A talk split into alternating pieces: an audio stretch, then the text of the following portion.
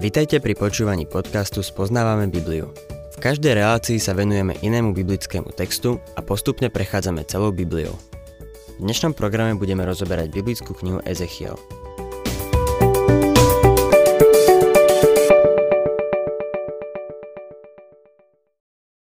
Dnes sa, milí poslucháči, vrátime k 8. kapitole proroka Ezechiela, ktorou začína nová časť tejto knihy. Je v nej vlastne séria videní, a už sme sa s niekoľkými jeho videniami stretli. Tento Ezechiel by bol z úplne iného sveta. Jeho videnia sú veľmi ťažké na pochopenie. Mám na mysli najmä tie, ktoré sa týkajú Božej slávy. Tie ostatné sú celkom jednoduché a bežné. Konec koncov, nie je nič zvláštne na tom, keď sa muž oholí. Pozrieme sa na niekoľko z týchto videní, Samozrejme, najmä na to najdôležitejšie. Budeme vidieť hospodinovú slávu a úplné zajatie Jeruzalema, Izraela a nakoniec odchod slávy z Jeruzalemského chrámu. Prečo vlastne Božia sláva odišla? Budeme vidieť niekoľko vysvetlení. Odchádzala postupne. Verím, že to začalo ešte za vlády kráľa Menašeho, ale to je môj pohľad. Veľmi málo ľudí v tomto zdieľa môj názor, ale to je v poriadku.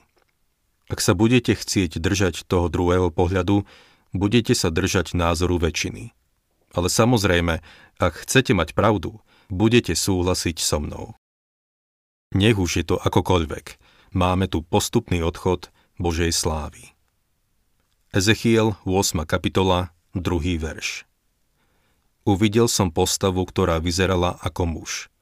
Od bedier dolu vyzerala ako oheň a od bedier vyššie vyzerala ako žiara, ako mosadzné zrkadlo. Toto je časť videnia Božej slávy, ktoré sme mali v prvej kapitole. Ďalej tu čítame, že vystrel niečo ako ruku. Boh je duch a nemá ruku ako ja. Ale keď sa píše, že nebesá sú dielom jeho rúk, rozumiem tomu, lebo neviem, ako by ho urobil bez ruky písmo používa prirodzené výrazy, aby sme pochopili tie nadprirodzené. Tretí verš. Potom vystrel niečo ako ruku a uchopil ma za kadere na hlave. Duch ma zdvihol medzi zem a nebo a v božských videniach preniesol do Jeruzalema k vchodu do vnútornej brány, obrátenej na sever, kde bol podstavec sochy žiarlivosti, ktorá vyvoláva žiarlivosť. Uchopil ma za kadere na hlave. Asi si pamätáte, že Ezechiel sa predtým oholil. Tvár i hlavu. Ale to bolo asi rok predtým a medzi tým tie vlasy dorástli. Boh ho uchopil za kadere na hlave. Duch ma zdvihol medzi zem a nebo a v božských videniach priniesol do Jeruzalema. Ezechiel bol v skutočnosti uchvátený a prenesený Božím duchom do Jeruzalema. V minulej relácii som sa už tejto témy dotkol a nechcem polemizovať o tom, či bol prenesený aj telesne, ale myslím si, že skôr áno. Ezechielovo uchvátenie nie je v písme ničím novým. Eliáš bol takisto uchvátený. A v Novej zmluve čítame o Filipovi, ktorého uchvátil pánov duch. V skutkoch Apoštolov v 8. kapitole 39. verši sa píše Keď vystúpili z vody, Pánov duch uchvátil Filipa a Eunuch ho viac nevidel. No natešený pokračoval v ceste.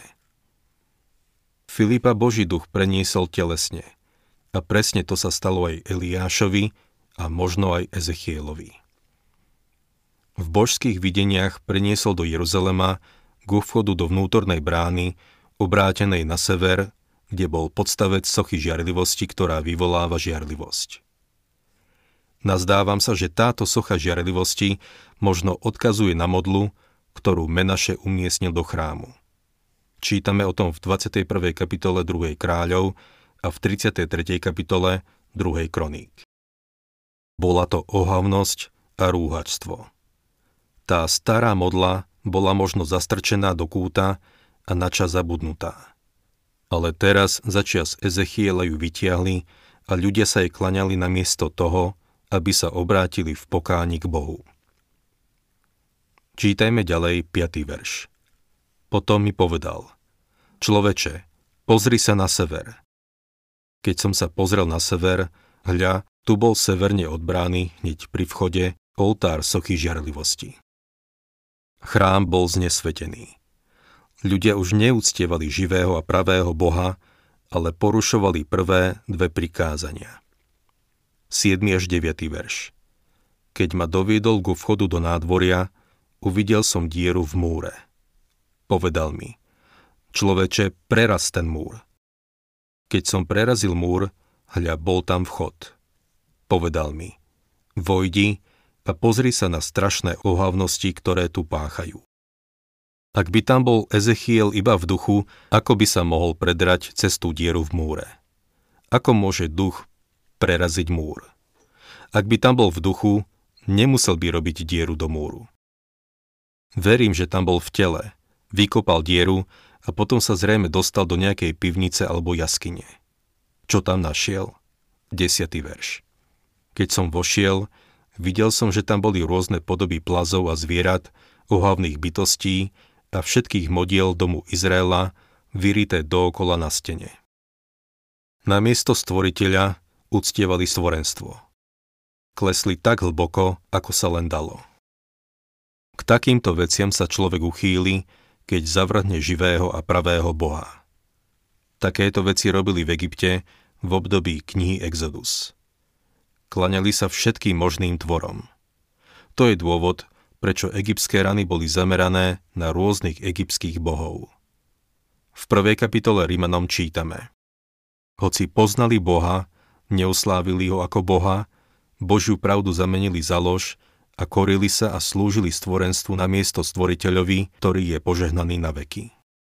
To znamená, že Izrael klesol na úroveň okolitých národov a už nebol svedectvom o živom a pravom Bohu. Z toho dôvodu sa Boh rozhodol, že chrám zničí. 11. až 12. verš Stálo pred ním 70 mužov spomedzi starších domov Izraela a uprostred nich stál Jázania, syn Šafána. Každý mal v ruke kadidelnicu a vôňa z oblaku kadidla vystupovala nahor povedal mi, videl si človeče, čo páchajú starší domov Izraela v tme, každý vo svojej miestnosti s modlou. Vravia si totiž, hospodin nás nevidí, hospodin opustil krajinu. Ako vidíme, Boha zamietli. Povedali si, že ich nevidí. A tí, čo dnes vravia, že Boh je mŕtvy, sa vlastne snažia povedať, že Boh na nás nevidí, že sa mu nezodpovedáme, nič mu nie sme dlžní a môžeme si robiť, čo sa nám zachce. To je to, čo robili Izraeliti. Podľa všetkého uctievali túto modlu a robili to potajme. Hovorme o tajnej lóži. Niečo podobné mali v tamojšom chráme. Milý poslucháč, dnes je Božím chrámom na zemi telo veriaceho. Páči sa mu to, čo sa deje v našich srdciach a v našich mysliach? 13. až 15. verš. Potom mi povedal, počkaj ešte a uvidíš väčšie ohavnosti, ktoré páchajú. Prividol ma k vchodu do brány hospodinovho domu obrátenej na sever. Tam sedeli ženy a oplakávali múza. Povedal mi, videl si človeče? Počkaj ešte a uvidíš väčšie ohavnosti, než sú tieto. Tam sedeli ženy a oplakávali Tamúza. To, čo sa tam dialo, bolo niečo odporné. Tamúz bol babylonský Dumuzi, boh vegetácie a plodnosti.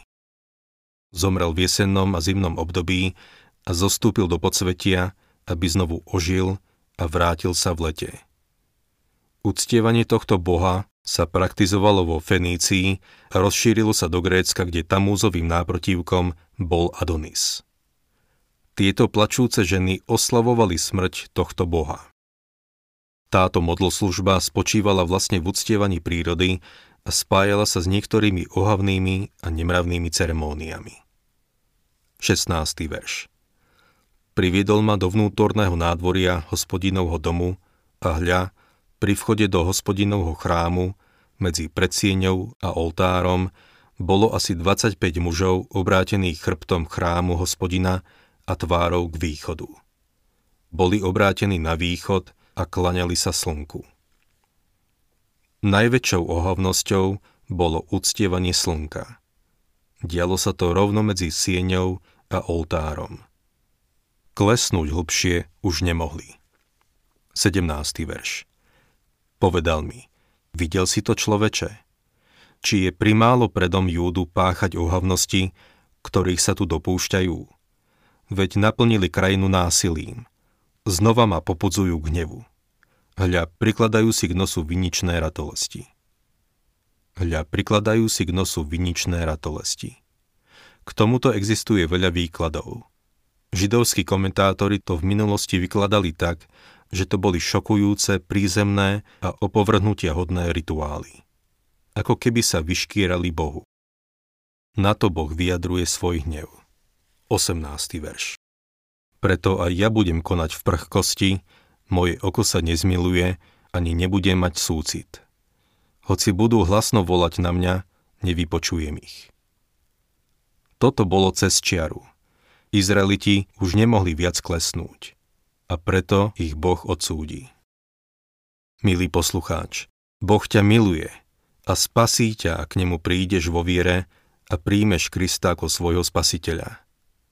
Boh aj súdi, on je svetý a spravodlivý Boh a vôbec sa za to neospravedlňuje. Spolu s Pavlom môžeme povedať Rímanom 9.14 Či nie je u Boha nespravodlivosť? Určite nie. Boh je spravodlivý vo všetkom, čo robí. Ak súdi, má na to právo. Pre túto generáciu to bude dosť veľké zjavenie, keď sa ukáže, že sa mília a Boh má pravdu. Boh odsudzuje hriech. V 9. kapitole sa sláva Šekina chystá na odchod z Jeruzalemského chrámu. Osobne si myslím, že začias kráľa Menašeho sláva Šekina prichádzala a odchádzala. Boh je milosrdný. Nevzdáva to s ľuďmi len preto, že má zlostnú náladu. Boh je trpezlivý a nechce, aby niekto zahynul. Budem čítať prvé tri verše. Zvolal mi do uší mocným hlasom – Blíži sa potrestanie mesta. Každý nech má v ruke ničivú zbraň. Na to prišlo šesť mužov od hornej brány, obrátenej na sever, a každý mal ničiaci nástroj v ruke. Uprostred nich bol muž oblečený do ľanového rúcha a pri svojich bedrách mal písacie potreby. Keď prišli, postavili sa vedľa bronzového oltára. Sláva Boha Izraela sa vzniesla sponad cheruba, na ktorom spočívala, ku prahu chrámu. Vtedy zvolal na muža oblečeného do ľanového rúcha, ktorý mal písacie potreby pri svojich bedrách. Na to prišlo šesť mužov od hornej brány. Títo šiesti muži sú anieli. Nemám pre nich iné vysvetlenie. Boh používa anielov na vykonanie súdu tohto sveta. Ich súvis je s izraelským národom a nemajú nič spoločné s cirkvou. Na letnice prišiel Duch Svetý, nie anieli. A keď Pán Ježiš Kristus príde vytrhnúť cirkev zo sveta, anieli s ním nebudú. Keď však príde na zem, aby ustanovil svoje kráľovstvo, pošle svojich anielov. V Matúšovi 13. kapitole 41. verši čítame. Syn človeka pošle svojich anielov a tí vyzbierajú z jeho kráľovstva všetky pohoršenia i tých, čo páchajú neprávosť. Potom v Matúšovi 16. kapitole 27. verši sa píše Lebo syn človeka príde v sláve svojho otca so svojimi anielmi a vtedy odmení každého podľa jeho skutkov. A nakoniec Pavol píše 2. Tesaloničanom 1. kapitola 7. a 8. verš Ale vám, ktorí ste sužovaní, odplatí odpočinkom spolu s nami, keď sa z neba zjaví Pán Ježiš za anielmi svojej moci aby v plameni ohňa trestal tých, čo nepoznajú Boha, ako aj tých, čo sú neposlušní evaníliu nášho pána Ježiša. V zjavení Jána sa po tretej kapitole už cirkev nespomína. Zatiaľ čo predtým sa spomínala často. Prečo? Lebo cirkev už nebude na zemi a anieli sa chopia súdu nad zemou.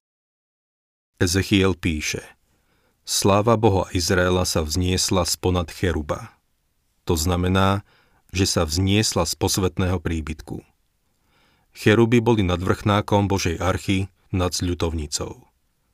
Tam spočívala Božia sláva, ale teraz sa vzniesla. Sláva bola znamením Božej prítomnosti a teraz odchádza. 9.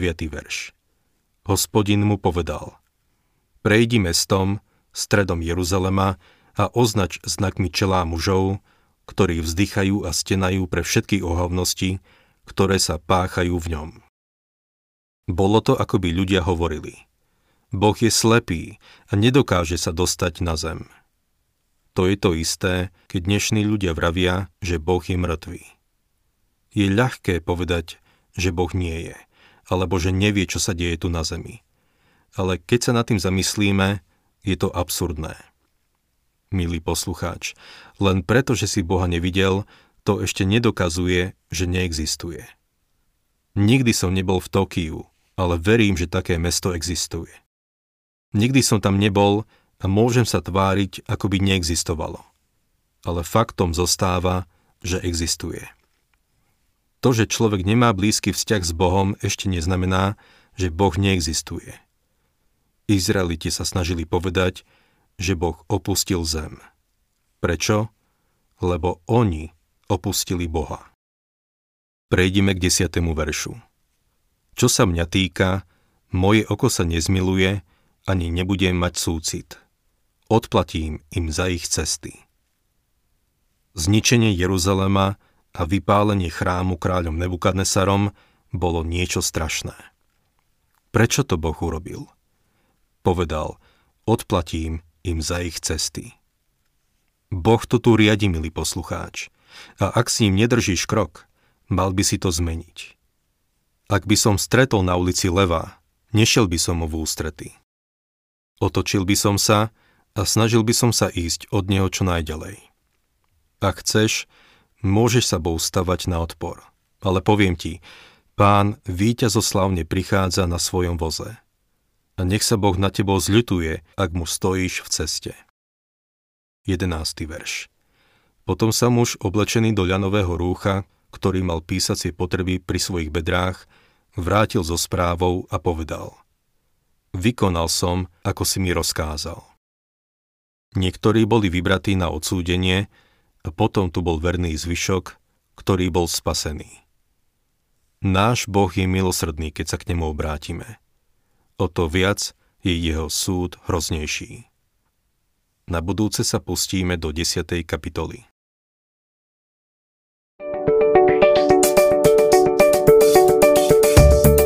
Ak sa vám páči program Spoznávame Bibliu, budeme radi, ak ho odporúčite svojim známym a dáte like, alebo nás začnete sledovať na facebookovej stránke Spoznávame Bibliu.